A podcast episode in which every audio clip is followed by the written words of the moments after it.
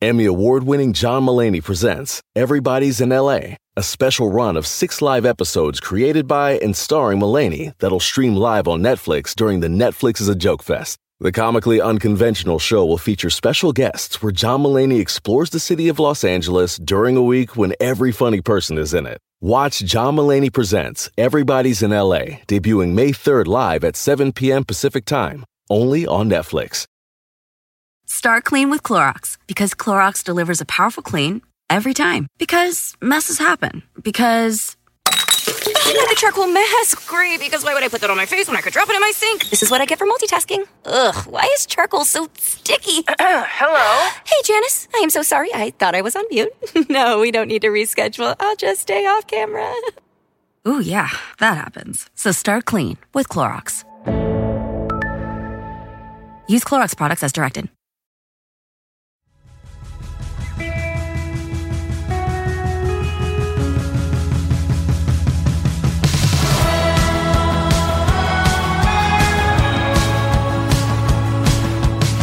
Oh, Queeros!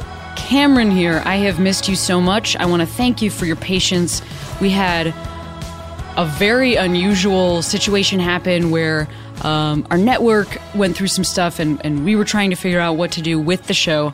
And we are so glad to be back here on Earwolf, which is a network that I've been a guest on for years on shows like Comedy Bang Bang.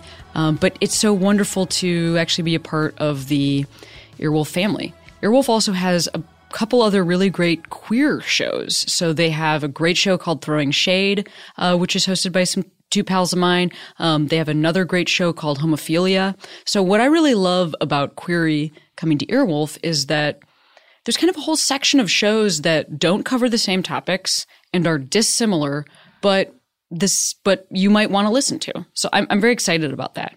And I'm also really excited about this episode of Queery I had a chance to talk to Lena Waithe, who uh, recently won an Emmy for writing um, on the show Master of None. Lena was the first black woman to ever win a writing Emmy for comedy, I think. I can't remember if it's across the board or if it's just for comedy. Um, but either way, a huge and, and momentous change for Hollywood. Since then, Lena has also debuted um, her own show on Showtime called The Chi, which is about Chicago, and has a bunch of other stuff in the works. This is somebody who's hyper motivated, been in LA for a long time, um, really involved with a lot of projects, and is like on the masculine side of presenting woman of color um, who's openly queer. So this is very exciting for our entire community, just that Lena exists. And I was pleased as hell that she was willing to come to my house and sit down and talk to me about her life. So please uh, enjoy this episode with Lena Waithe and welcome back, Queeros. Welcome back.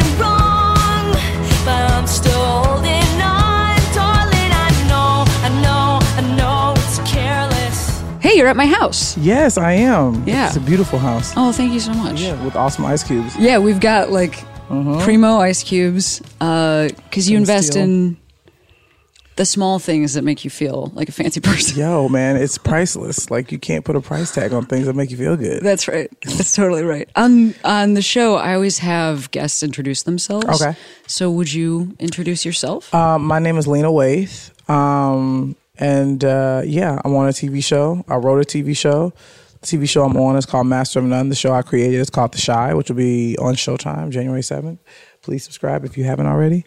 Uh, yeah, I'm just a black gay girl out in the world. and I feel like I just know this about you because I'm like good at being a queer person. But it feels like you've had a huge couple of years. But I also know that you have been working in this industry for a really long time. Yeah. Because those two things that you've mentioned, Master of None and The Chi, mm-hmm. like that all feels like it's like, oh, this person has been working for three years Right. It's in the industry. Crazy. But can you talk to me about like how you or when you started? Well, yeah. Well, I went to school for this. I went to Columbia College in Chicago. Uh, I know Columbia. Yeah, it's Yeah. great. And I went there all four years, studied writing and producing and television. Um, and I did this thing called semester in LA that they offer where you can come out to Los Angeles and like go to a class on a lot and like write spec scripts and do all these things and do all these exercises. And so I was a part of that. I did the semester in LA and it's literally like like it's like it's six to twelve weeks or something like that. I can't remember. But you're just out here doing your thing. And so that was really my foundation of being in Los Angeles. And I went back and got my diploma and then came right back out here and just started PAing, interning, and that was that was back in 2006 when I graduated. How so I've been out here ever since. how did you know? So I'm from Chicago also, Mm-hmm. and um, like I have no idea how the fuck you would know that t- television exists even as an industry because like Right. Mm-hmm. the way I experienced it as a kid, I loved TV, but it was very much like made by people I had no connection to. Like I didn't even think it was made by people. I'm just like No, this yeah. arrives on your screen. I think I think I didn't know that either for those first few years, and then I kind of realized that I was like obsessed with it and really wanted to learn how to do it, and that's when Columbia College sort of came up on my radar about a, a, school that was in my own backyard that really was about media and art, and uh, you know you could major in poetry there, and I was like, oh well, i that's more my lane, like because I got into DePaul as well, and and I got into so it was like either I can go the straight and narrow route or I can kind of go the road less traveled, and so I went with the latter, and and it was just great. I was around a lot of these artists and really cool professors. But the big thing that the professors said, they were like, you have to move to either New York or Los Angeles, and if you want to like write television, I really want to write half hour multicam stuff, which is obviously very much Los Angeles. So they were like, you got to move out there if you really want to take it seriously. And I think I was resisting that a little bit, and then finally I was like, all right, I'll do the semester in LA, and that really changed my perspective because I had actually been out here and I could like see it and I could see the opportunities. And so I just started hitting the ground running. Just a lot of crawling, a lot of paying one's dues before I could like stand up and walk on my own two feet. Yeah, I mean, I hear that. I also think, Yeah. I mean, my experience coming from Chicago is that I just had no context for LA. Like I thought it was Yeah, me uh, either. like I never even like been here. One giant convertible. I don't know. I Yeah. just I don't know what I thought it I- was. like yeah, I- all the beach. I, yeah, I. I had no nothing to you know reference. I had no family out here. I mean, it was, and I definitely do not come from a showbiz family at all.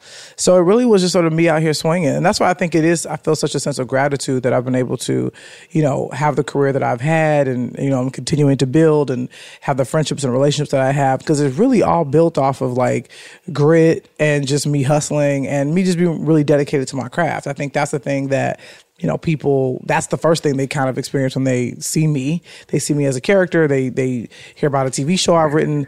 And then you know they get to know me as a person. And if they like that too then that's sort of icing on the cake. But it's really just a matter of just pure hustle and grit and uh, but really honing my craft. And i think that's the thing that people i believe really respect about me and my brand. And i want to continue to do that I love that you are so positive also about like who you are and what you're doing because I think I think that's really important. It's I mean, important. You know, one visibility alone is, is super important. Yeah. Um, you know, being out. But I think t- particularly as a person of color, I'm aware of how even more significant it is for me to be as public as I am. Because I've never thought I would be an actor. I'll be honest, like that was not a part of my plan.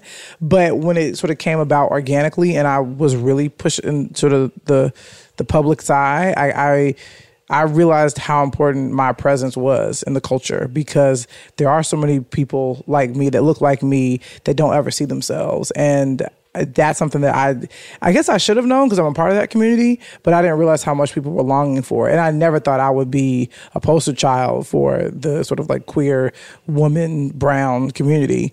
Um, but you know, look, I'm also very specific. I'm a soft stud slash masculine presenting black woman. So that's a whole group of, of, of women like that exists. I mean, I see them on Instagram. Like a lot of them I don't know, and I didn't kick it with a lot of them. I don't have a ton of like lesbian friends, but like I see them. But I, I'm friendly with them now because they hit me on social media and they're like, "Oh, yo," you know. But I would have felt completely out. That's a weird thing for me because I never felt like I had a place in my community, my sort of gay community, because I wasn't super, super butch. I just wasn't. That's just like not my lane. But I wasn't definitely not femme. So I was somewhere in the middle, and that kind of left me on the outs in a weird way. Um, and I sort of didn't know where to fit in. And my demo was like straight women and gay men because I act more like a gay man than I do, I guess, quote unquote, a lesbian. And um, and straight women are just sort of fascinated by me. So that was sort of like my crew, which it, which really does make up my crew. I'm friends with a lot of gay black men and a lot of like straight black women. And um, but then, funny enough, when I my character was out there in the world and people kind of got to know me, then a lot of these lesbians started popping up like, "Oh, you're dope," or "You represent for me," whatever. And I'm like, "Oh, okay, cool, dope." So now we kind of like have like a lot of pen pals um, from like on DM and Twitter and th- things like that, which I really appreciate because I feel like Right. that's my community. Um, but it was definitely an interesting road because I'd be at clubs and I'm like, I don't fit in here. Like, I don't drink. I don't have that many tattoos. I was just like, I don't know where I stand. Um, but Well, we're also like yeah. a similar ish. We're we're a similar age, Um, and so like that also means that. Well, for me anyway, like when I was trying to figure out who I was and where I Mm-hmm. fit, the internet wasn't yet. It was like Right. really just being built. Yeah. So there wasn't an opportunity to like find people that might be more in a gray area or like just anybody that No, you're you're like, right. oh, there's a whole different all you saw was what you, was you went out. That's all you exactly. saw. The exposure and you had. then yeah. also, especially coming from, I mean, like a city like Chicago, Mm-hmm. Um, I'm very curious as to what your experience, like where you even where you were even going, because Chicago is also such a racially yeah, yeah, yeah, segregated city. mhm. Well, yeah, I mean, I, we would go to Boys Town, but again, that's more for like the guys. Obviously, I mean, hence the nickname. Right. I mean, I'm trying to think. There was. Uh, yeah, now I can't remember the names, but my, I did have like my first like gay friend, uh, Armand, a gay black boy. Uh, but like he would take me to certain places, but it just was never my jam. It's just, but even like now, like I, I don't know if it's my. It's funny because when I came out here, I would do truck stop, which I don't even know if it's a thing anymore now. Uh, they may have like a don't know what ladies' night. is. I don't know. It Okay. Mm. was a thing that used to. It was like right next door to the Abbey. Um, crap. And I don't know. It's maybe called something now. That's the weird thing too. It's like you know, WeHo. It's like the club's names are changing, and it's been so long since I've been down there. So who knows what's going on now? But um, but I just kind of felt like there were they and they do they have these sort of nights, you know, and.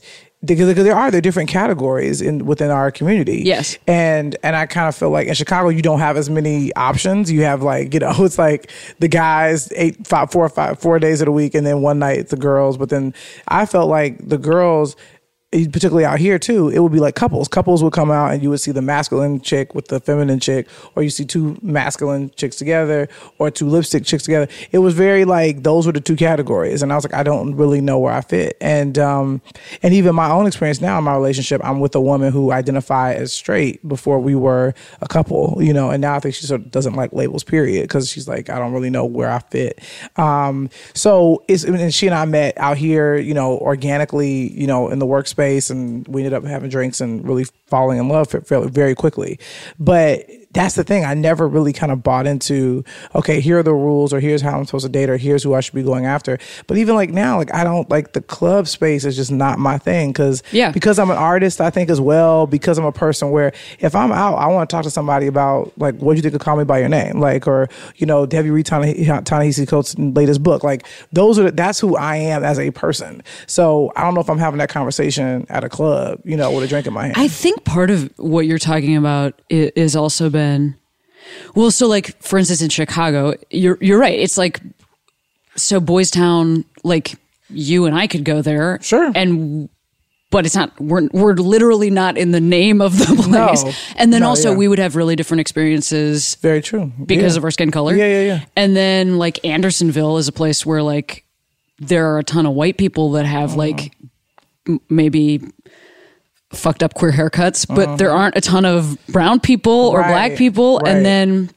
like I I think that some of this there's a younger generation than us that is like having a very different experience. Uh-huh. Absolutely. It's a little more mixed up now. A little more mixed up, a little less like alcohol centered. Like I'm great. seeing events that maybe would speak more to the like, oh, this is like a conversation or like an art show or like just like some gender fuckage coffee shop night. Right, and right. that is cool because I really didn't feel like I had that either. I mean, I guess like maybe I went to dance a couple times in my youth, but I really feel like because I'm a stand up comic, Mm-hmm. part of like what I was doing in stand up was like, like creating a show that I could go to. Like literally, but Mm, yeah. unfortunately, then you hit a point where you're like, oh, I actually am performing at this show. Right. Which is what you're talking about, also like taking on this mantle. So it's like now you have this importance in the community, Yeah. which is cool.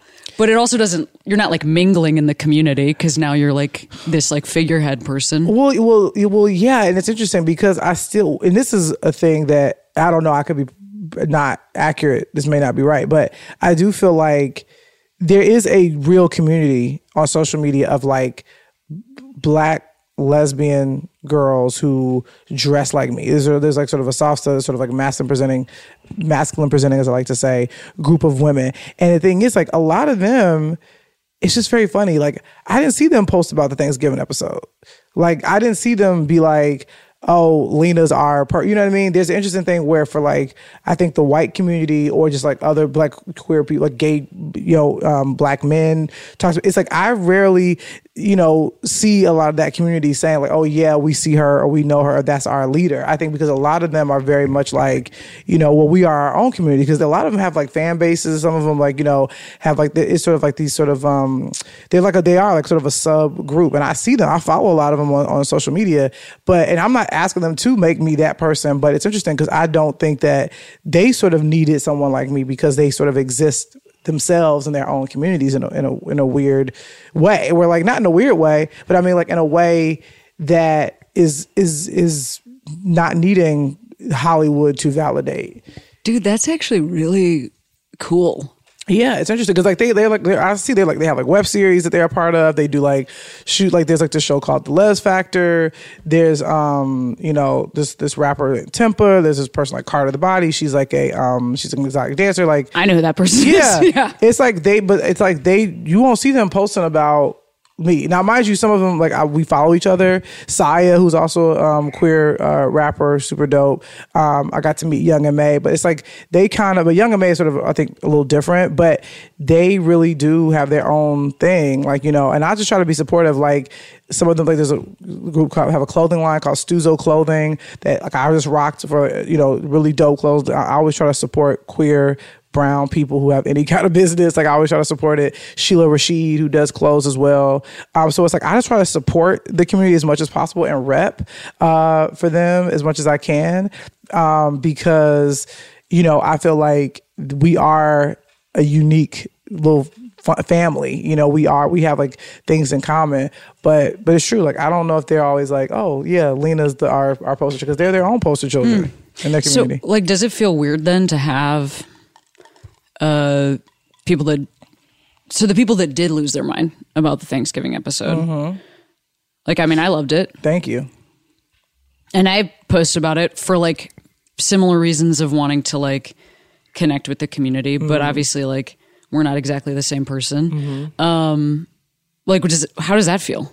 it feels it feels amazing. Like to people that come up to me, you know, a lot of straight white guys come up and say, "I love that episode." You know, uh, which I think is very interesting, and I think that's when art is sort of doing his job because I couldn't be more different from that person, but they're seeing some of themselves in me or in that experience, which is not their experience. But the whole mission is to be as specific as I possibly can, which I really was. I was very vulnerable and like kept it all the way 100 but what my experience was so that way even though i was really specific it, it sort of created this sort of universal thing about everyone's almost feels like it feels like an outsider in their family when they go home for thanksgiving. Whether you're gay whether you're different whether whatever it is and um and that was really interesting but what meant the most was when queer people particularly queer people of color came up and were like, yo, you finally told like a story that like I can relate to, or that's what happened to me. And I mean like Asian people, Latina people, um, you know, Indian people, like I mean, it ran the gamut and they were like, even though your story was about being black, they're like, that was my thing. You know, I'm Latina or I'm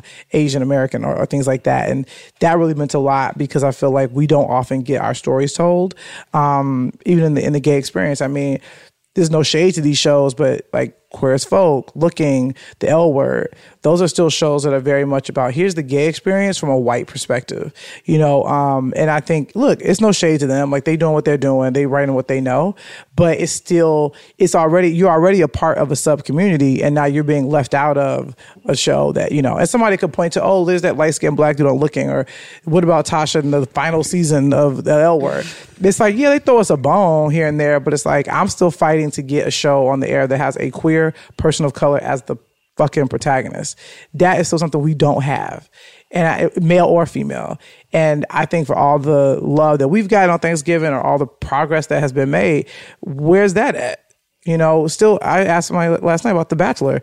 When are we going to have a gay bachelor on ABC, male or female? When are we gonna have a person of color bachelor? And I don't even watch the bachelor like that, but I know how important it is to the culture, and for us to be left out of it. And yeah, we had a black bachelorette, great, but to me, like that ain't nothing. Like a, a, to me, show me a black male choosing between women. But then it's always like, what kind of connotation would that have? Would people be offended? Would they be pissed? You know, because how many how many white women would be would be lined up asking for a rose from a brother? So it's like, yeah, we've made some progress, but I, I think about little things like that where I'm like, we still got a long way to go. And even um, I was at dinner with friends last night, and I mentioned it, and my friend was like, "That's never gonna happen." He's like, "You're never gonna have like a black guy a bachelor." And I go, "But just listen to what you said. We can have a black president, but we can't have a black bachelor."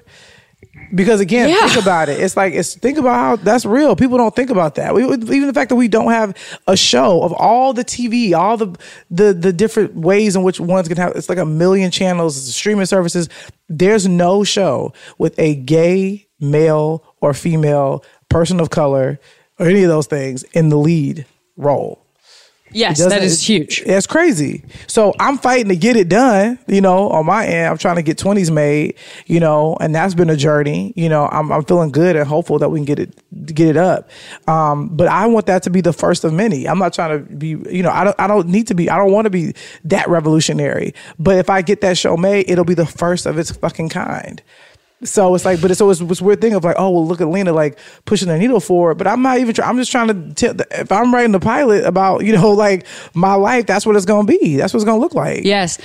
I yes. You know what is so wild is I had a I had a conversation with like a because also what you're saying is so normal mm-hmm. and I had a conversation with an executive like whatever right? Like where like a meeting was going like sort of and I don't mean to like I'm sorry to the people that are listening to this podcast. This is going to sound very but like I thought the meeting was going very well. Mm-hmm. And then this person said um to me so are you interested in your work always being political? Mm. And literally, what I was talking about was writing from my perspective mm-hmm. as a queer person. Right. So, I mean, number one, I'm totally comfortable being political. Like, uh, I'm, Yeah. a, you know, I'm a stand-up comic. It turns Right. out, like, if you're a straight white dude and you're a political stand-up comic, you're just called a stand-up comic. Um, but I wasn't talking. I was literally just talking about my own life. Right. Right. And um so what you're talking about the like how normal it is to want to write a story about your own life. I mean, I think sometimes be- for anybody that maybe doesn't have a close connection to the entertainment industry, that's literally what everybody is doing. Mm-hmm. Every person is even like something that seems really fantastical is mm-hmm. coming from like a nugget of an idea that the creator of that show or that the writer of that script had based on something that happened in their life. Absolutely. Or sort of a thinly veiled version of their experiences. Like Yes. You look at Insecure. Like that's a version of Issa Rae's experiences. You look at uh, Atlanta. That's Donald Glover. That's where him and his brother are from. That's their city. That's where they, you know, that's what they know. And they know the people of that city in a real way. And so that's where, and that's where that sort of nugget was born out of. Look at Master of None. That's a lot of Az- Aziz's stuff, you know, with the being, you know, first generation and like, you know, trying to be an actor and, and being, you know, um, be having a diverse group of friends. All that stuff is his life. If you ask me to write a half hour about my life, the lead girl is gonna be queer. She's gonna have two straight female friends who are actresses and all these different things, and she's gonna be chasing after straight girls and all these and all those things that like one does in their twenties living in Los Angeles. Like so that's why I'm just still trying to get the opportunity to have to have my own thing, my own show. And it's like, and, and why is my life experience any less valid than the people I just named? There's only one difference between us. Yeah. I mean it's it's very interesting to like both want to I mean I I can tell just even in this conversation that you're like comfortable with the idea of moving the needle as you said. Like Mm-hmm. you're, you're not or with the idea of that. You're not like upset about that, but No. also the the idea that like you would have to inherently do that. There's no way where you make that show and it gets to not be political. And and that's also great and fine, but like But I- but I do think there's an element of for me normalizing it because i yeah. in my life you know i'm not walking around like oh, like I'm a gay black girl. Hi guys, you know, sort of, like. I'm just living my life and doing my thing, and and um, I do think it looks a little unique or foreign from the outside because they're like oh, that's not my experience, but it's because it's mine. It's it's very normal. You know what I mean? It's it's it's like there's nothing odd or, or revolutionary about it. Uh, but I'm aware because there aren't a ton of people like me in the culture, uh, then it becomes revolutionary. And Yeah. and that's the thing that you kind of have to embrace and not be annoyed by because it is what it is. You know, your first is a first. And so, but my mission is, I think, with, with, once you have one, then others, I think, will sort of follow suit and feel more comfortable to be themselves and to, to be out because there's still a lot of closeted black folks in the industry. Well, another thing that like you're just doing by being on screen, something like Mm-hmm. that. So like the clothes that you wear in the Thanksgiving episode, or Mm-hmm. like if you're on a red carpet, are just like. Cl- I, you know, again, I can tell just looking at you today or like on screen, it's like you seem totally comfortable in those clothes. You're, Mm-hmm. Right. you're not like um, introducing the idea that there could be like a queer female character that like has braids and wears a hat. Right. Like, like it's actually just like what is going on for you. Yeah. And I think that's also something that I'm excited to to hopefully see change like as different creators get like not just behind the camera but also in front of the camera Mm-hmm. like just seeing different types of people it looks it just looks different if i'm wearing like a like i wear i wear like men's button down shirts Yeah. i don't wear women's button down Right, shirts no. like that's just yeah. what feels good to me Same, so yeah. If i'm on tv i'm wearing menswear Yeah. and like that's because that feels totally right on my body. Yeah. but like it still is just casually changing the norm Yeah. in terms of what people are used to seeing. Yeah, and I think for a long time, I think still there's some women who are queer who try to dress more f- feminine when they go to fancy events, and I think a big thing for me is like, nah, like I mean, look at Jaden Smith when he pops up to stuff. Like he is as comfortable as can be, and so I, he's sort of a bit of a style icon for me. Where I go, like, you know what, I'm gonna be on my Jaden Smith. Like I'm gonna wear some like loud pants, like a, a concert tee, you know, a jean jacket, you know, whatever. And so it's like because you know what, that's comfortable, and I think we have to redefine what it means, you know, with these events. It's like of what one is supposed to wear. And so, but again, it's like I'm again realizing now for the first time, you know, that I'm, you know, a rarity. I'm not like everyone else. And but I do think um like k.d. lang was definitely really big about, you know, that kind of stuff back in the day. You know, um, Wanda Sykes, you know, I don't really see her wearing dresses. She definitely sort of, but, she, but she's not as masculine presenting, I think, as some. But, um, you know, I love that RuPaul sort of switches it up. He'll, he'll be in a suit, maybe he'll be in drag, depending on his mood uh, or, or the event. But I kind of really feel like we have to just sort of be, you know, ourselves and be comfortable at, at, at these events or whatever it, whatever it is.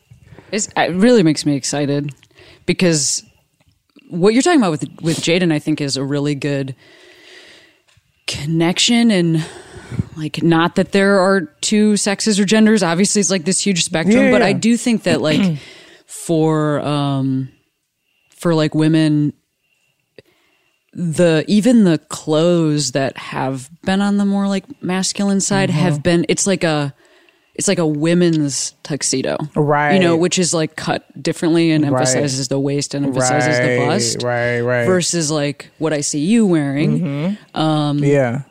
which is just a really different thing Yeah. Mm-hmm. and it's it's a, it's actually really exciting to me to and you're right like it's not you know, absolutely. Katie, we could find a zillion, you know, not a zillion. We could find like Mm-hmm. Five other some- yeah. examples, but it's still fucking cool. No, it's amazing. to be getting to this place where you're just like wearing a tux. Yeah. Yeah. I'm going to continue to wear. I'm wearing one to the Globes. Hey, thanks. I feel Yeah. stoked about it. I mean, also, what else would you wear? Right. You- You're going to look fancy. You're going to wear a tux. Come on, man. it's like, you know. But I just got, I just realized like I just got to be myself like unapologetically like all the time as a way one because that's just comfortable and makes sense for me but also it's about showing others who you know might be more tempted to wear something a little bit more feminine because they're like you know i'm a queer but i want to it's like nah man wear what makes you feel comfortable. Wear what wear what makes you you because i see it. I see it out there sometimes. I'm going like you don't want to be in that dress. You don't want to be wearing that makeup. But it's like okay that's what you feel like you got to do. Did you have to like work up to that? no, I mean I genuinely have always worn like you know I when I go to Zara or whatever when my friend when my friend was styling me Tiffany my I, my stylist name is Tiffany and I have another friend of mine Tiffany Johnson who would style me because she's just very stylish. But yeah we go to Zara men's department and we like figure it out and um and, and make it work. And uh yeah that's just sort of always what I've done. Like since you were a kid, even. Well, yeah, I was always a tomboy, but when I had to dress up as a kid, my mom was putting a dress on me. But like, but as an adult, like, nah, man, it's always like you know a pantsuit and all that kind of stuff. Like, Do you remember when you made that? Like when the moment is that you had to make that choice for yourself? um, I think living in Los Angeles, you know, going to events or, or certain things, like I was always like, okay, let's uh, let's figure this out. Let's let's let's wear what is cool and fly, but I'm also comfortable in.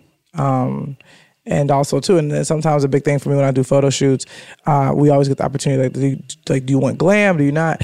A lot of times I try not to do glam. I try to say like, well, no, we can just like have my face like naked and like as I would be, depending on what it is. Maybe we'll do some makeup, not too crazy. But again, that's the thing as well, sort of like defining what you know a woman is supposed to look like, or you know, in a photo shoot and things like that. It's like I don't always have to be like made up. You know, it's like I'll just have my plain face, you know, and in my masculine clothes and, and just be there in a magazine for someone to see.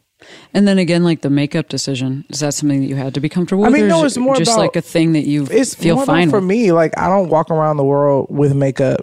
So if I'm doing a photo shoot that I feel like it's a certain publication that you know is not like Vogue or you know uh, something super fancy, like like New York Magazine just did it yesterday, and like I didn't have any makeup. Well, I had like a little a light light makeup. You know what I'm saying? So it's like so that you look like, Like a myself. human that is alive. Alive, right. you have to wear the level of alive but makeup. That's Yeah. it. That's it, man. Like my lovely makeup artist Rebecca, like she's like, you know, she is always short and sweet. You know what I mean?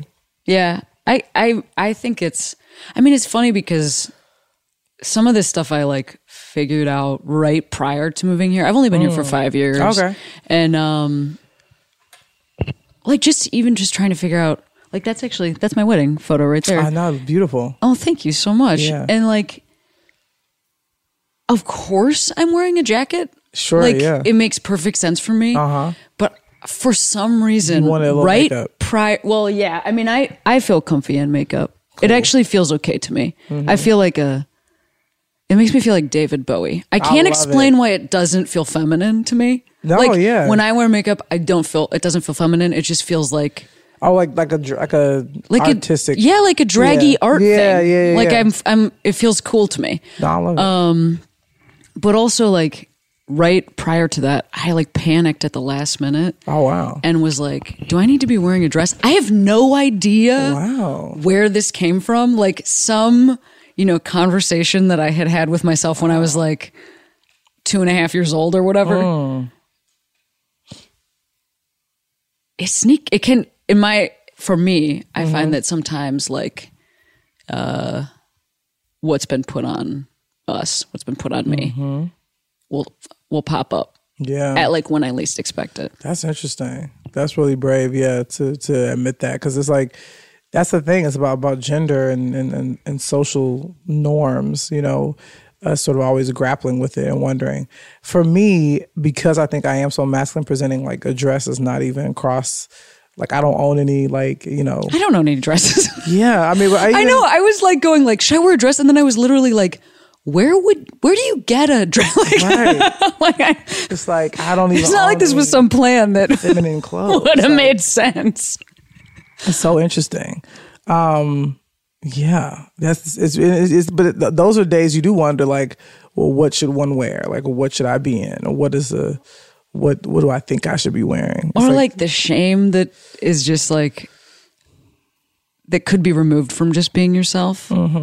yeah, Like the idea that we could just feel this way and not have it be like a challenging thing that pops up for you. Yeah, exactly. But it's you know, it's I, I think for me, I I don't know. I guess I'm just so like removed from it. Like I'm just myself, and I'm glad I can live in a kind of space like like Los Angeles and like the like the industry that I'm in, which is very you know it is pretty welcoming. I think to the queer community. Um, uh, just because there's so many of us a part of the industry. Um, but yeah, I, I just never feel like, oh, I need to conform. Or if I'm ever in a position or feel that way, I immediately will pipe up. Yeah. That's rad. It's Good important. It's important to like to to voice because I think um, even with well, and my publicist and my team are really great, but I always make it super clear. Although, but that's the thing too. I don't even have to make it clear anymore because I feel like if I'm going to do a photo shoot, these folks know who Mm-hmm. I am or how I present. So I I don't, but I don't find myself fighting saying, "Hey, no dresses" or "No this" or whatever. Um, you know, I don't have to do that, which is great. I'm Mm-hmm. That happy is to, great. I'm happy to live in the time where I don't. I'm I'm still like, trying to work on photographers telling me to smile. It's like that's the thing. I feel like that's a new weird thing I've picked up where I'm like, I don't think no anyone should tell a woman to smile, even for a picture. yeah. So Also, like, guys yeah. don't have to do. I, I think it's a, it's a weird. I don't think people really pick up on it, Mm-hmm. but that might be a new thing. I might tell my publicist to tell the people, like saying like, don't no, do. She, tell she. Mm-hmm. she feels like us to smile, she will. If Not like it's a weird, still a weird thing about women with photo shoots. Like they'll say, hey, can you, can I get a smile? Yeah, and then it's going to go along with a piece that's about like your strength. I don't know. She's And like I- so strong I and mean, like in control of herself, and just like a big smile. And it might be nitpicky, but I just kind of feel like a smile is something you do by choice. I don't think it's nitpicky. Yeah. I think that probably every reaction that someone would have to somebody Taking that picture. asking them to do something for a picture Oh, is probably like Okay. probably fair. You know, Yeah, I mean, you yeah. can still do it, but if you're having a reaction to it, it's probably like from a place of like honesty because it's kind of an invasive.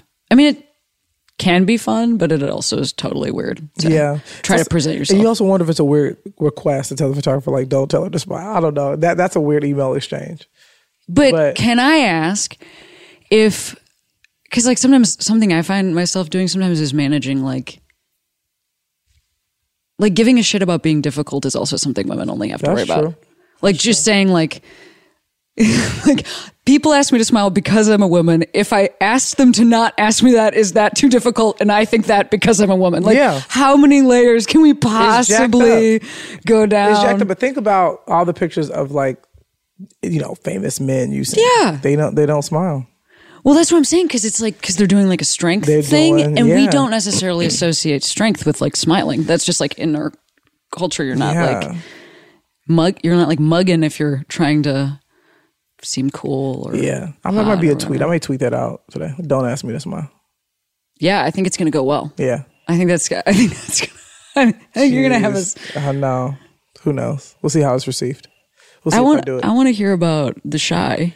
Yeah, man. The Chi. The Chi is uh, available right now to watch on Showtime anytime uh, for a limited time only. Uh, people have been tweeting about it, which is really exciting. But yeah, man, it's about being black and human on the south side of Chicago.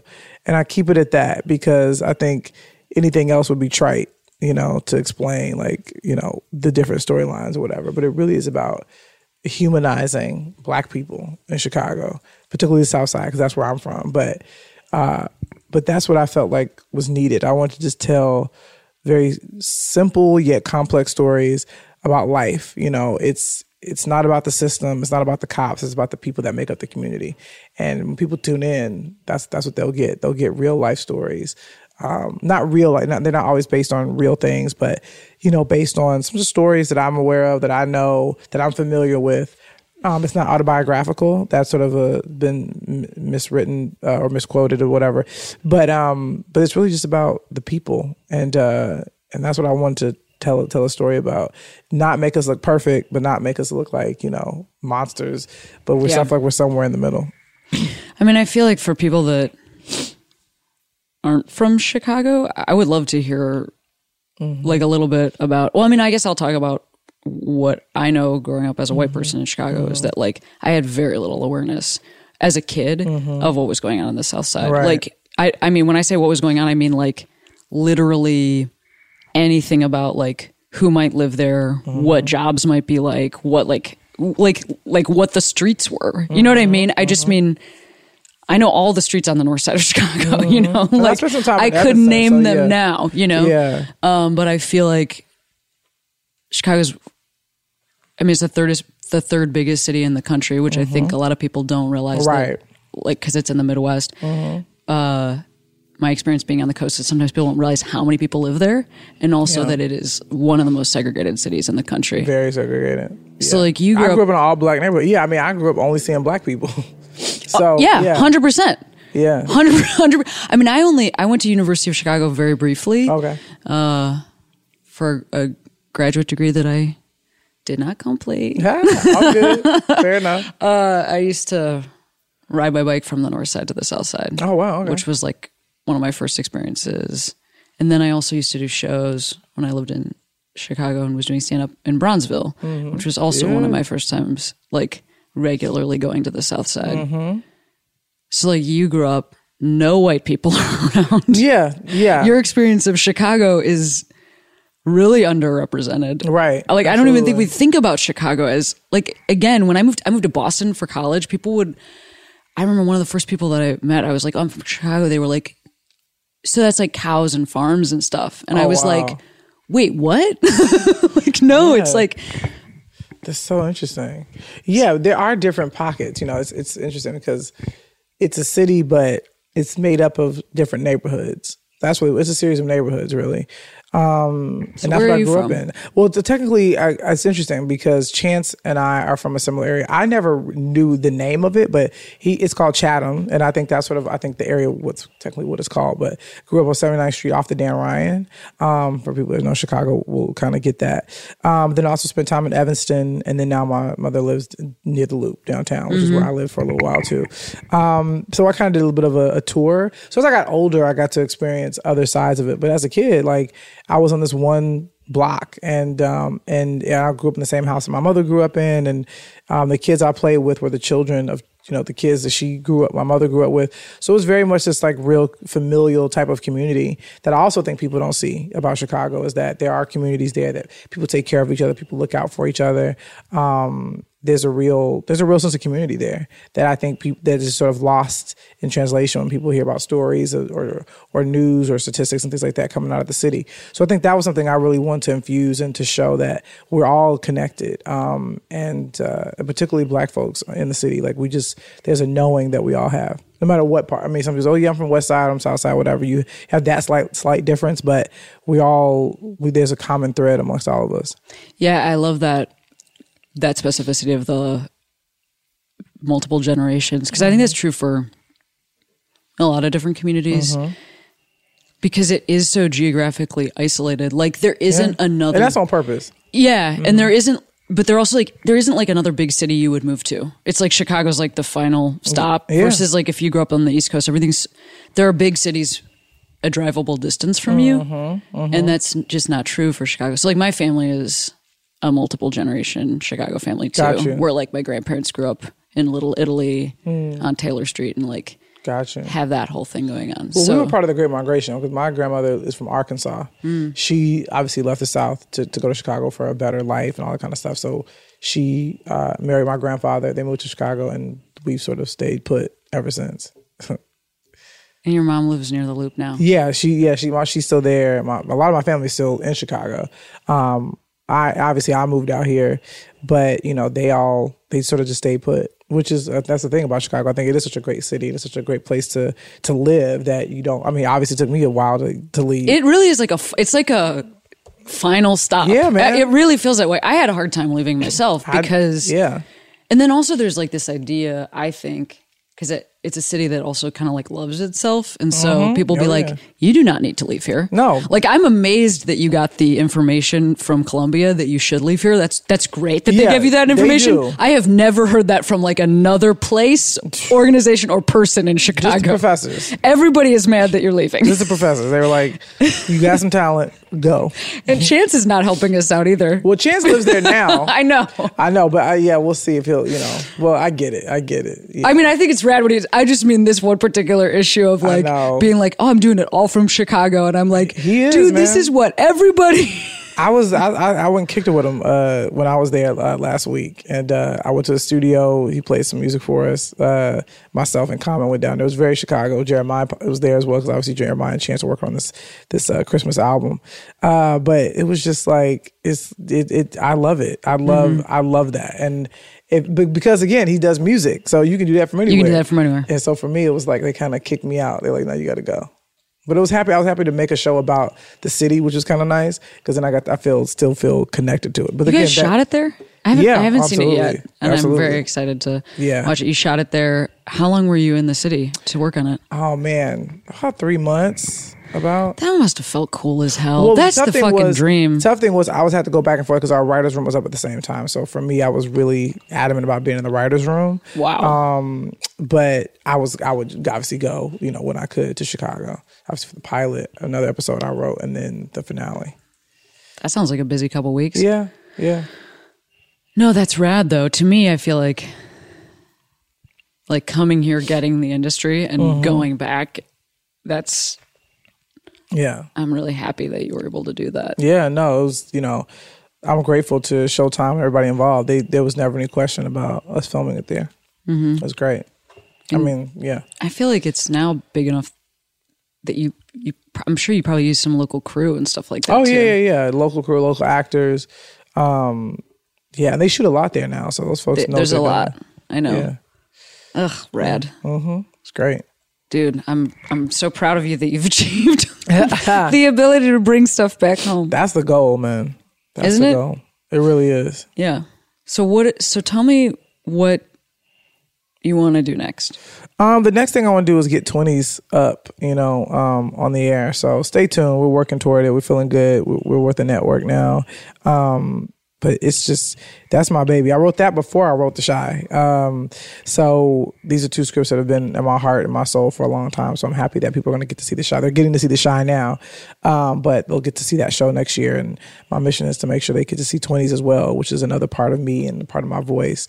Um, and uh, you know. Uh, the the next big thing really is uh, Ready Player One, which comes out at the end of March, uh, which is the new Steven Spielberg film, which I'm excited to be a part of. I can't say who I play in it, but I can say I'm in it, and I'm, I'm what was one of the like best experiences of my life working with Steven Spielberg and Tye Sheridan, Olivia Cooke. I mean, it's a phenomenal cast, and it's like one of those like big crazy movies. So I'm excited to be a part of it. So I want to ask you, like, sort of how you're keeping it together right now, because I think that for anybody that's listening, um, I mean, from an outside perspective, it seems like your career has gone into like a whole different zone in the last year. Would you say that that is true? Where you're you're uh, you have a ton more eyeballs on you, which I'm assuming is like a gift, but also has some stress and pressure attached to it. So, like, what are you doing to keep yourself sane and Well, I think a big thing for me is here's and it's I always look at this Whitney Houston quote, which is a great one. She always says, somebody said, "Has fame changed you?" And she's like, "Fame doesn't change you. Uh, the pe- it, it changes the people around you." And I think that's really true. It's like I remain, I keep doing the same stuff. You know, I you know I make my lovely you know fiance a priority. I oh, I didn't realize that's cool. yeah, yeah. Congrats. Thank you so much. We're excited trying to catch up to you. Uh, yeah. we, you know, I just make her a priority, you know, and I, and I try to stay in a space of constant state of gratitude and in a constant state of prayer. That's the thing. It's like, and also in a constant state of, you know, uh, humility.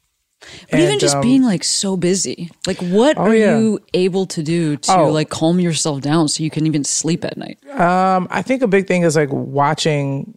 This sounds weird, but like watching TV shows that I like, watching movies, like that is is that's the calm, but it's also a form of inspiration. Um, because that's the big thing is I try to make time where I don't have to do anything, although that's become a little bit more difficult. But my assistants, you know, Raquel, Kendra really hold me down in terms of making sure they schedule time for friends as well. Like, you know, and I, I always tell my friends, I'm not, I'm not being Hollywood if I say, hey, I'm gonna have them schedule a lunch or a dinner. It's because I treat that like with the same amount of importance as I do my career. It's like I gotta make time to have dinner with friends or a lunch with a friend or, or catching up with someone that stuff I'd have them schedule too, you know, because that is just as significant as a meeting or a table read. Yeah, I like putting the same weight on that. That's cool. Yeah. And then also having it almost go in the same category. So it doesn't feel like you could cancel on one thing but not Nah, another. I don't. That's, you know, that's I, smart. You know, it's, it's important. You know, for it to be on the calendar because you have to you have to schedule those things, or else you look up and go, "Oh, I haven't seen my friends in a year."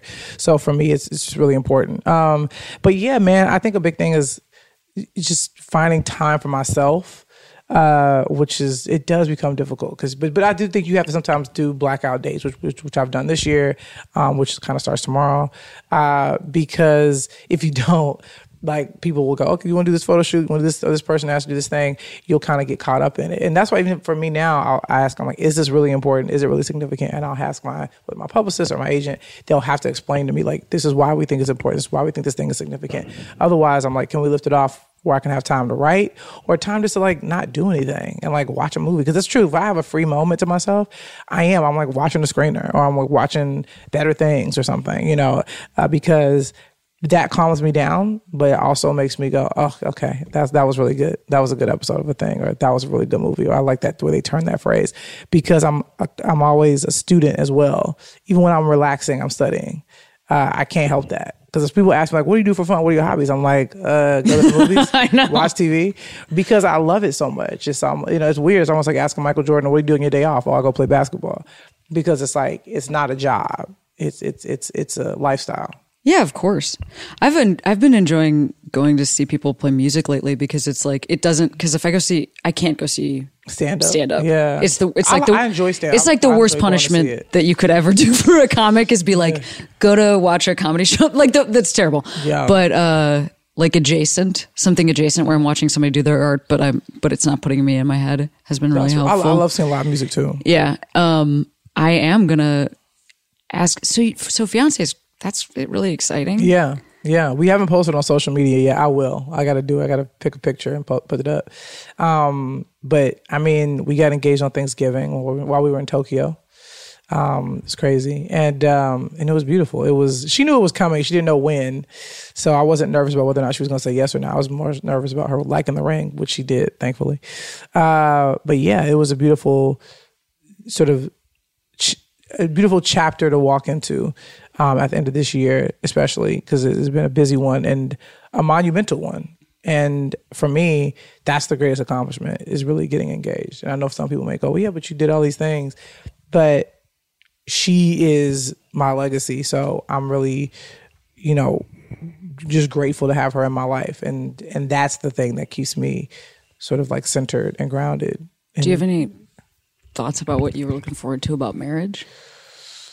You know what? Um, more growth. You know, us continue to grow into each other. You know, and with each other, um, and supporting the other, uh, and just you know experiencing life as a real unit. We are a unit now, but being you know an official one, that's what I'm really looking forward to, and also continue to witness her life. You know, and her witnessing mine. That's what I really think marriage is, uh, and um, and just continuing to show each other ourselves and in a real way Yeah. that makes us, you know, improve things about ourselves uh, and heal old wounds. You know, that's to me what a healthy relationship is. It's one that brings up old stuff so you can heal things that you didn't have a chance to in your childhood. Oh my gosh, do you want some thoughts from the other side? Sure. Everything Always. you said is dead on. I mean, I my so we're only we just celebrated our two year anniversary last week Cool. of being married, Yeah, and yeah, yeah. I think you're totally right. I mean, it's like so hard. It is so much harder than I thought Yeah, it would be. yeah. Mm-hmm. because of all the stuff that you're saying. Like you, you are. It to me, it did. I mean, some of this sounds like really traditional and and like something that I was surprised by because Mm-hmm. of how you know. I didn't go into it thinking I was trying to set up a traditional marriage for myself, but I just feel like the operating as a unit, Mm-hmm.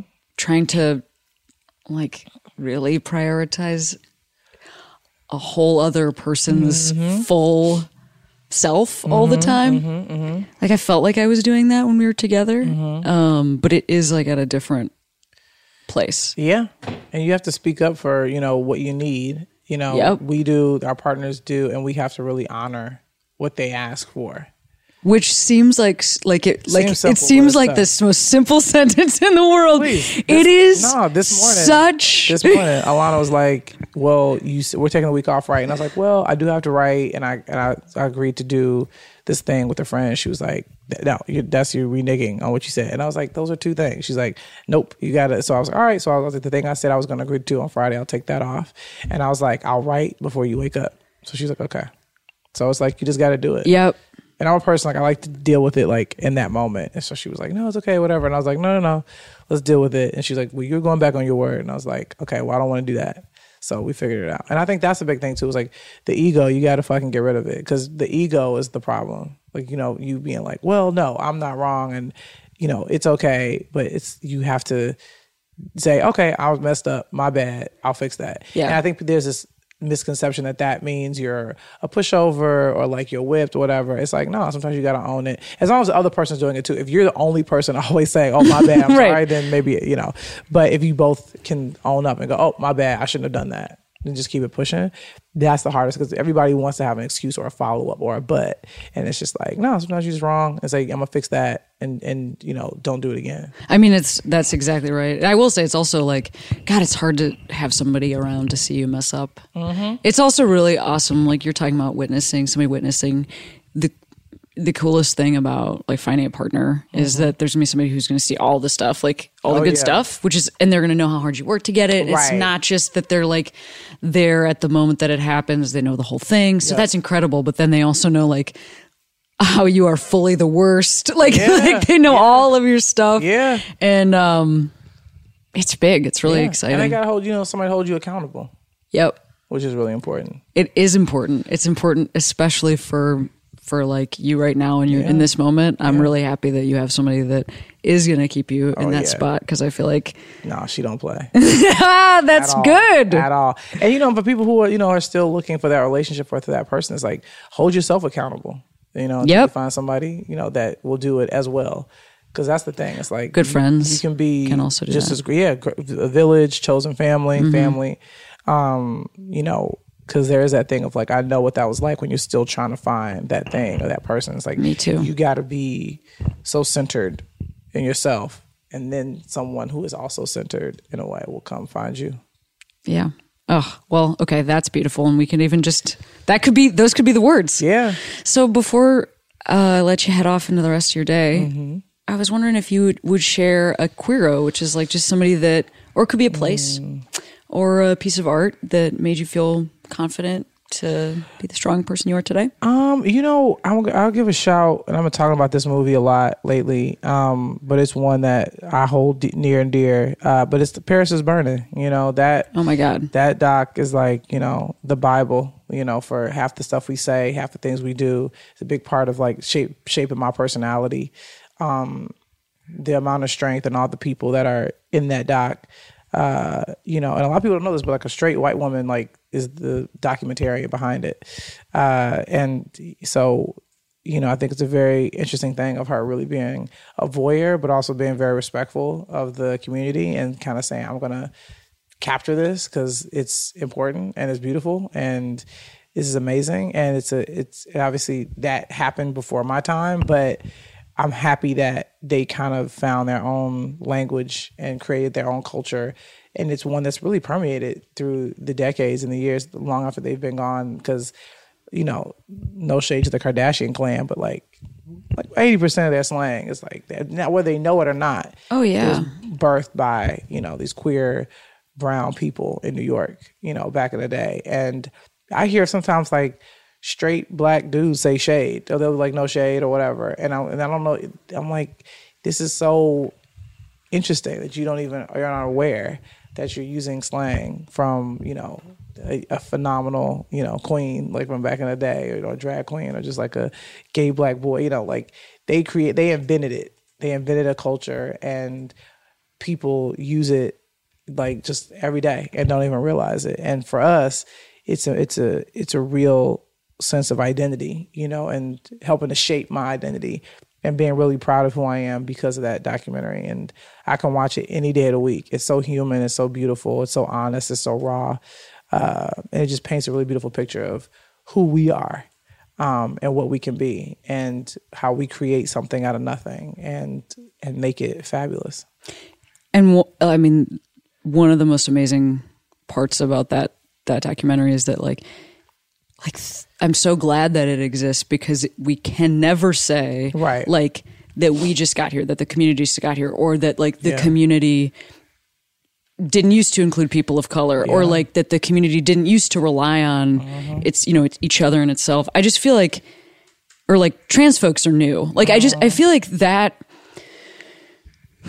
that movie maybe more than anything else is a is a great thing to let you question like who's been included and who's been written about and who's been captured um whose stories have been captured for for the queer community in general. Yeah, and just for me to know their names, you know, which I always try to speak, you know, like, you know, RP Dorian, you know, Willie Ninja, uh, Venus Xtravaganza, uh, you know, these, you know, Octavia, like they just were, you know, Pepper LaBeija, they're just heroes. They they really are. They they were revolutionaries, they were pioneers, and they didn't really get their due, you know, but they gave each other their due. They, I don't know if the world did. Ninja, Willie Ninja really kind of went out there and like made a name for himself, but I feel like every single person in that movie is a hero. And um and I just try to, you know, they're always going to be legendary children and I always try to remember them and speak their names cuz they really did create the blueprint. They really did. Lena thank you so much for coming over here today Thank you to for my having me. house and taking time of course. you rule i'm gonna be in your corner supporting everything that you do Ditto. awesome Yeah. rad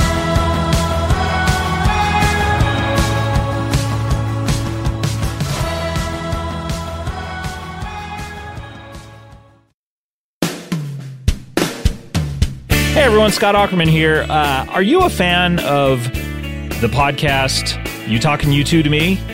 Well, I hope you are. If you are, make sure to check out Adam Scott and I have a new show, Are You Talking REM Re Me? That's right, it's a brand new show with a brand new title. Join us as we discuss the music and impact of the band REM through an album by album analysis. That sounds very nerdy, but it's actually fun. We break down everything and nothing about the band. Listen to the limited series Are You Talking REM Re Me Wednesdays on Apple Podcasts, Stitcher, and Earwolf.com. This is good rock and roll uh, music.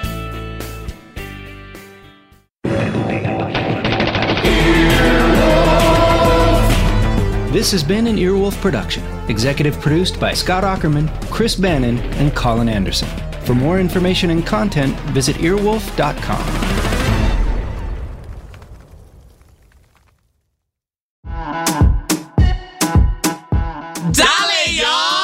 This is Tony Rodriguez. This is Carlos Santos. This is Riza Licea. and this is Oscar Montoya. When our powers combine, we are Spanish Aquí Presents. We have a brand new podcast here on Earwolf bringing you the best of the best of lo mejor of the Latinx comedy.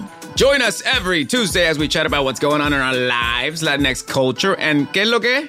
Lo que nos está picando. Lo que te pica. Don't worry, we'll tell you what that means if you listen. We'll also be joined by a new guest every single week. We'll get to know a little bit more about their lives. Every single week. Uh-huh. And then we'll make them sit back and watch us improvise their lives right back to them. Improvisation. Spanish Aquí Presents premieres July 16th. Subscribe now in Stitcher. Apple Podcasts. Or wherever you listen. O donde sea. Spanish Aquí Presents. Emmy award winning John Mulaney presents Everybody's in LA, a special run of six live episodes created by and starring Mulaney that'll stream live on Netflix during the Netflix is a Joke Fest. The comically unconventional show will feature special guests where John Mulaney explores the city of Los Angeles during a week when every funny person is in it. Watch John Mulaney Presents Everybody's in LA, debuting May 3rd live at 7 p.m. Pacific Time, only on Netflix. Start clean with Clorox because Clorox delivers a powerful clean every time. Because messes happen. Because. I the charcoal mask. Great, because why would I put that on my face when I could drop it in my sink? This is what I get for multitasking. Ugh, why is charcoal so sticky? Hello? Hey, Janice. I am so sorry. I thought I was on mute. no, we don't need to reschedule. I'll just stay off camera. Ooh, yeah, that happens. So start clean with Clorox. Use Clorox products as directed.